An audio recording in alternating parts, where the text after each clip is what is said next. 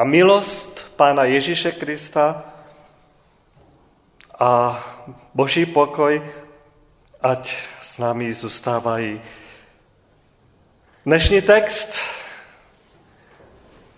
přečtu a je zapsán v Evangeliu svatého Lukáše, 9. kapitoly od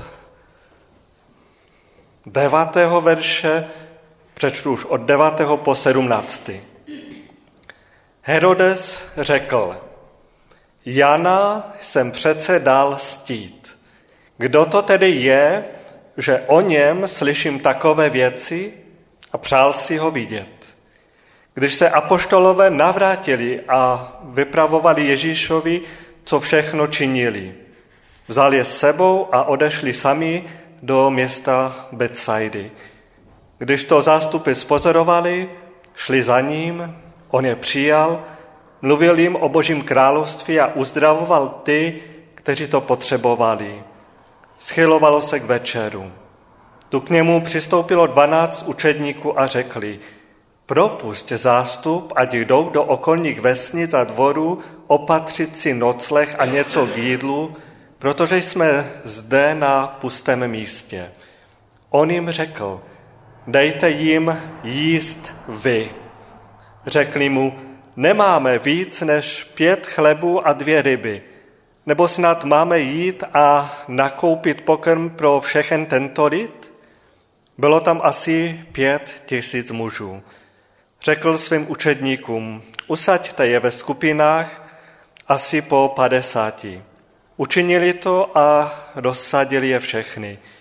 Potom vzal těch pět chlebů a dvě ryby, vzhlédl k nebi, vzdal díky, lámal a dával učedníkům, aby je předložili zástupu. A najedli a nasytili se všichni. A sebralo se z bylých nalámaných chlebů dvanáct košů.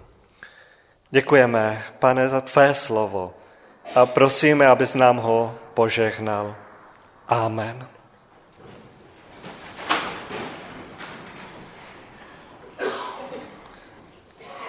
Ten náš dnešní text nás přenáší do doby, kdy se o Ježíši začíná stále hlasitěji mluvit. Už není jen nějakým bezejmenným mužem z Galileje, ale někým, koho jméno vyslovuje stále více úst. A šíří se různé pověsti. Proč se Ježíš stává stále známější osobou? Protože vyučuje. Vyučuje někdo, kdo není žákem žádného rabína a přesto vyučuje se zvláštní autoritou. Vyučuje se zvláštní mocí. Dokáže vyhánět z lidí démony, uzdravovat nemocné.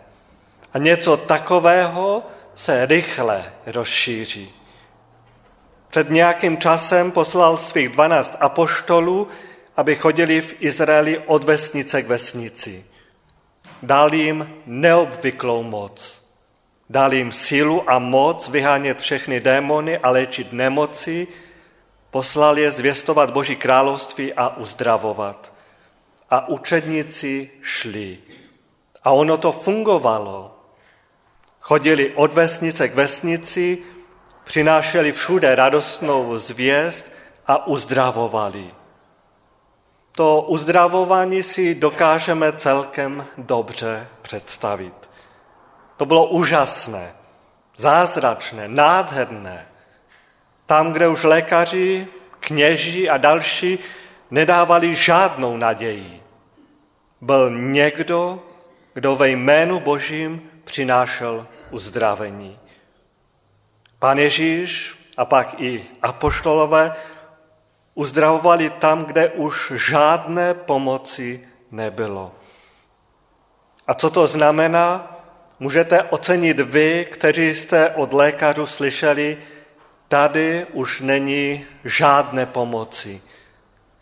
Nemáme léky, nemáme léčebné metody. Co ale byla ta zvěst? Evangelium, které přinášeli, Zvěstovali Boží království.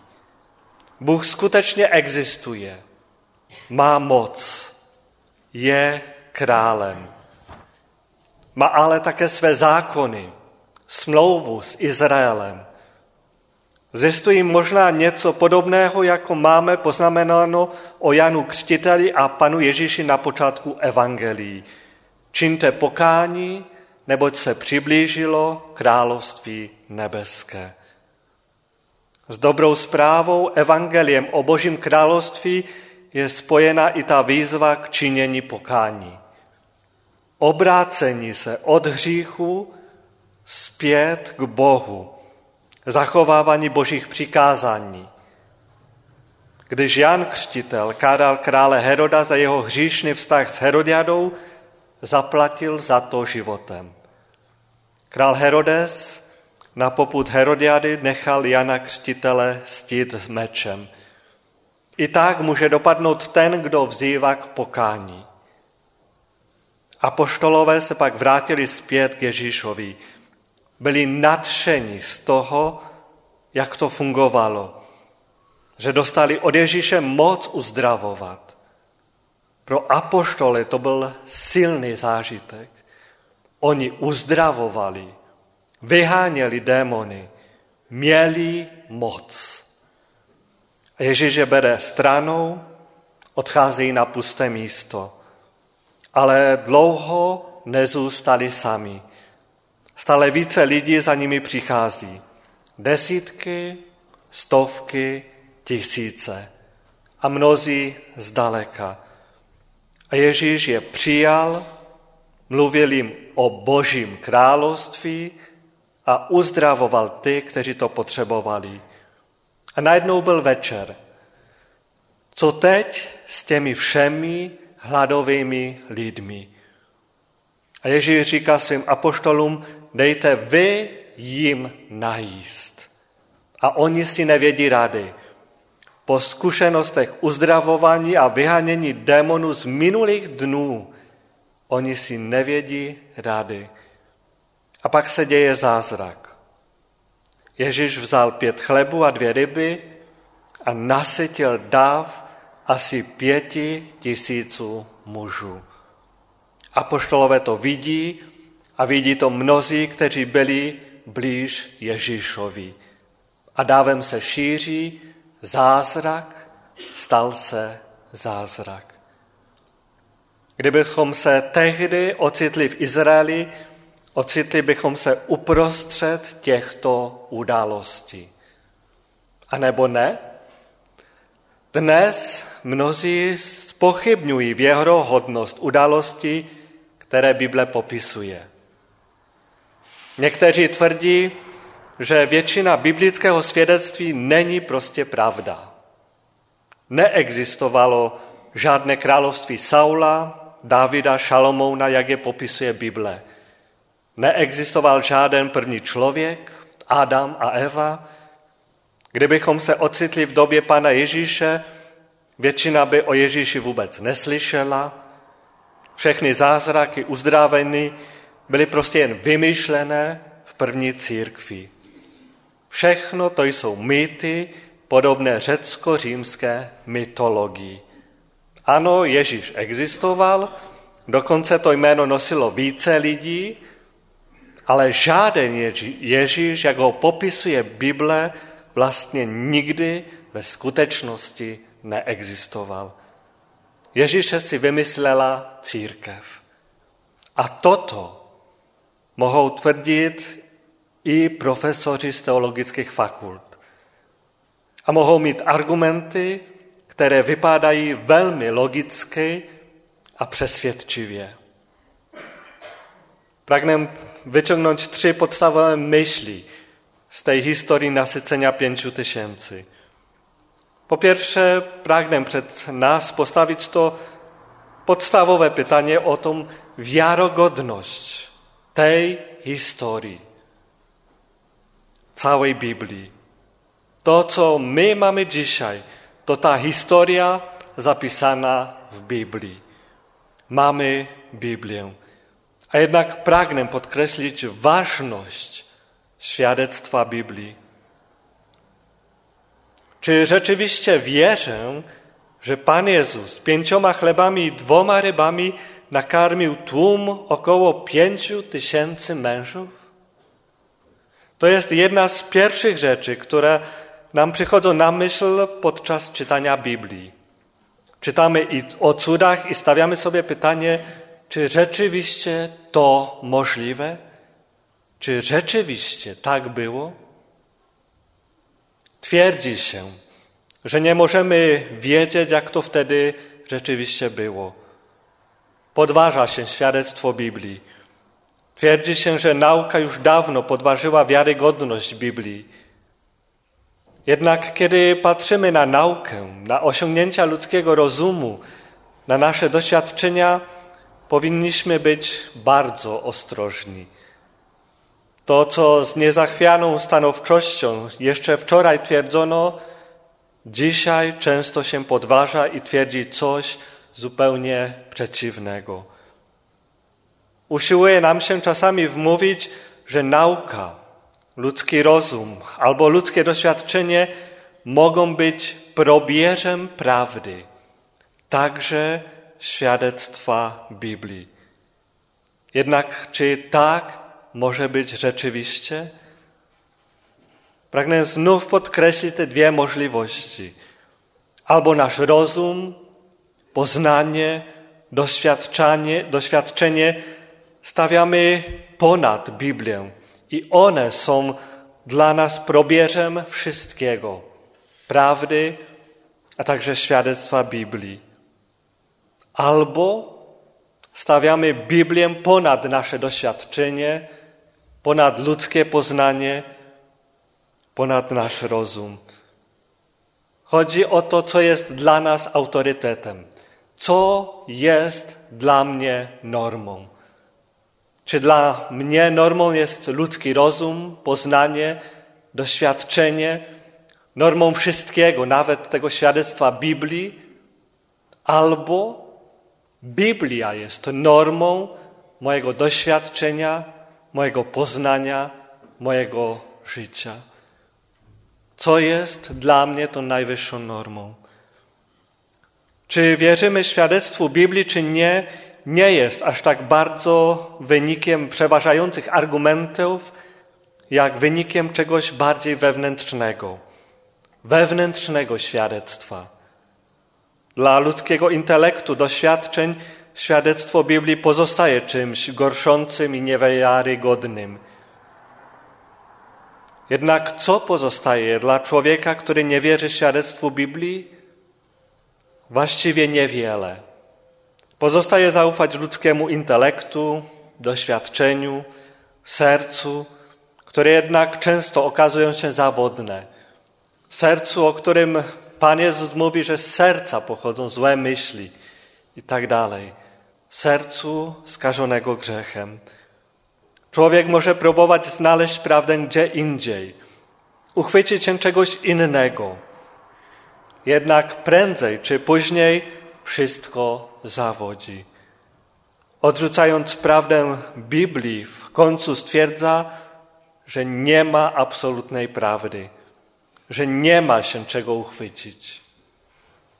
Podważając wiarygodność części Biblii, na przykład cudów, jesteśmy właściwie w tej samej sytuacji. Nigdy nie będziemy mieli pewności, co wtedy w Biblii prawdą jest, co jest prawdziwe, a co nie. A jednak są też tacy, którzy uwierzyli świadectwu Biblii. I to jest Boża łaska. Jest Bożą łaską, za którą powinienem nieustannie dziękować, kiedy modlitwa Pana Jezusa zapisana przez apostoła Jana w 17 rozdziale, 17 wierszu staje się rzeczywistością w moim życiu. Modlitwa poświęć ich w prawdzie Twojej. Słowo Twoje jest prawdą. Kiedy mogę czytać tą historię nasycenia pięciu tysięcy i oddać chwałę Bogu za to, że tak rzeczywiście było. Jesteś, jeśli jesteśmy przekonani o wiarygodności, prawdzie Biblii i tej naszej dzisiejszej historii, dziękujmy za to Bogu. Są jednak też mnodzy, którzy traktują Biblię jako inne księgi albo filmy. Raz czytałem, oglądałem i to wystarczy. Pragnę ja, nam jednak życzyć, żebyśmy przystępowali do Biblii trochę inaczej. Żebyśmy przystępowali do Biblii jako do czystego źródła zimnej wody podczas upalnych letnich dni. Żebyśmy do Biblii ciągle powracali i doświadczali życiodajnej mocy Bożego Słowa. To drugie, co pragnę podkreślić, to pytanie, które przed nas stawia świadectwo Biblii nieustannie. Kto jest ten Jezus, o którym Biblia świadczy? Kto jest ten, o którym czytam? Któż jest ten, który ma moc uzdrawiać każdą chorobę i wypędzać każdego demona? Który tę moc może przekazać komu chce? Któż jest ten, który ma moc pięcioma chlebami i dwoma rybami nasycić tłum ponad pięciu tysięcy ludzi? Kto jest ten Jezus z Nazaretu? I według świadectwa Biblii od odpowiedzi na to pytanie będzie zależeć nasza cała wieczność. W Ewangelii Jana w szóstym rozdziale Pan Jezus nawiązuje na ten obraz chleba i mówi, albowiem chleb Boży to ten, który z nieba stępuje i daje światu żywot. Ja jestem chlebem żywota. Zaprawdę, zaprawdę powiadam wam, kto wierzy we mnie, ma żywot wieczny. Kim jest ten Jezus Chrystus? To, że jest rzeczywiście Mesjaszem, Chrystusem, że jest Panem, że jest Zbawicielem, że jest chlebem żywota, pozostaje prawdą niezależnie od tego, czy temu wierzę, czy nie. Ale tylko wtedy, gdy Jezus stanie się moim Panem, moim Zbawicielem, moim chlebem żywota, przyniesie mi to rzeczywiście zbawienie i żywot wieczny. Jak bardzo w moim życiu przejawia się to, że Jezus jest moim Panem i Zbawicielem. Jeśli tego nie widać, to coś jest nie tak. Jeszcze trzecia myśl. Może właśnie tak ludzie wyobrażali sobie Boże Królestwo. Jezus uzdrawia wszystkich, którzy potrzebowali uzdrowienia. Jezus cudownie nasyca ich chlebem. Jezus mówi do nich o Królestwie Bożym, naucza. A jednak nie ustanawia takiego królestwa. Mógł tak uczynić. Tak jak miał On sam moc uzdrawiać, jak dał tę moc apostołom, tak mógł tą moc dać i dalszym, i byłoby królestwo, gdzie ludzie by byli w cudowny sposób uzdrawiani. Tak jak nasycił wtedy pięć tysięcy, a kiedy indziej cztery tysiące, tak mógłby to czynić nieustannie. Takie królestwo mógł Jezus tutaj ustanowić, gdzie byłby królem i gdzie uspokajałby wszelkie potrzeby człowieka w cudowny sposób. A jednak tak nie uczynił wtedy i wydaje się, że takiego królestwa nie ustanowi w tym świecie. Owszem, czasami może i w cudowny sposób rzeczywiście przejawia swoją miłość do nas i troskę, uzdrawiając, nasycając, wyprowadzając z różnych ciężkich doświadczeń. Jednak myślę, że główną przeszkodą przeciwko takiemu ustanowieniu takiego Bożego Królestwa na tym świecie jest grzech. Nasz ludzki grzech. To, że jesteśmy my grzesznikami i to, że ziemia jest poznaczona grzechem, dotknięta upadkiem człowieka w ogrodzie Eden. mógł uczynić tak, że Kościół, spotykając się każdego dnia wieczorem, tam mogli być uzdrawiani wszyscy chorzy. Tam mogli być w cudowny sposób wszyscy nasycani. A jednak nie tak to uczynił Pan. Ale nasycenie pięciu tysięcy jest świadectwem o mocy Jezusa Chrystusa. I myślę, że jest zapowiedzią tego, że raz będzie inaczej niż tego, co doświadczamy. Że raz Bóg stworzy nowe niebo, nową ziemię, gdzie będą zupełnie inne porządki. Coś, co sobie nie potrafimy ani wyobrazić. Kiedy w Bożej obecności Boże dzieci będą doświadczały Bożej mocy, chwały, radości. Nasycenie pięciu tysięcy i uzdrowienia są zapowiedzią czegoś wspaniałego, co Bóg przygotował tym, którzy wierzą.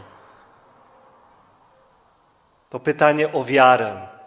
Czy wierzę świadectwu Pisma, Bożego Słowa, także tego świadectwa o Jezusie Chrystusie, cudów, których dokonał? Czy wierzę Jezusowi Chrystusowi? Kim dla mnie jest Jezus Chrystus? Czy wierzę także temu, co Pan Bóg w swoim słowie zapowiada, co czyni i co może uczynić? Oby nas Pan w tej wierze posilił i upewnił i niech Jemu za to będzie chwała. Dziękujemy Tobie, Panie, za świadectwo, za świadectwo Twego słowa. I dziękujemy za tą łaskę, którą nam dajesz, że możemy tego świadectwa się trzymać, temu świadectwu wierzyć. Dziękujemy za to świadectwo, które szczególnie nas prowadzi do Pana Jezusa.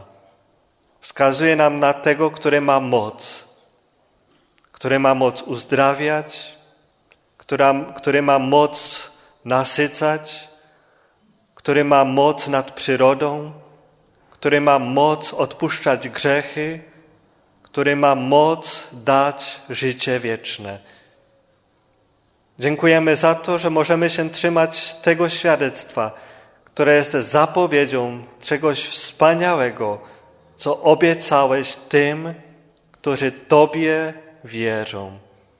I tak prosimy, żeby Twe słowo, Ty sam, żeś prowadził do upewnienia, posilenia naszej wiary, miłości, nadziei. I niech za to będzie Tobie cześć i chwała teraz i na zawsze. Amen.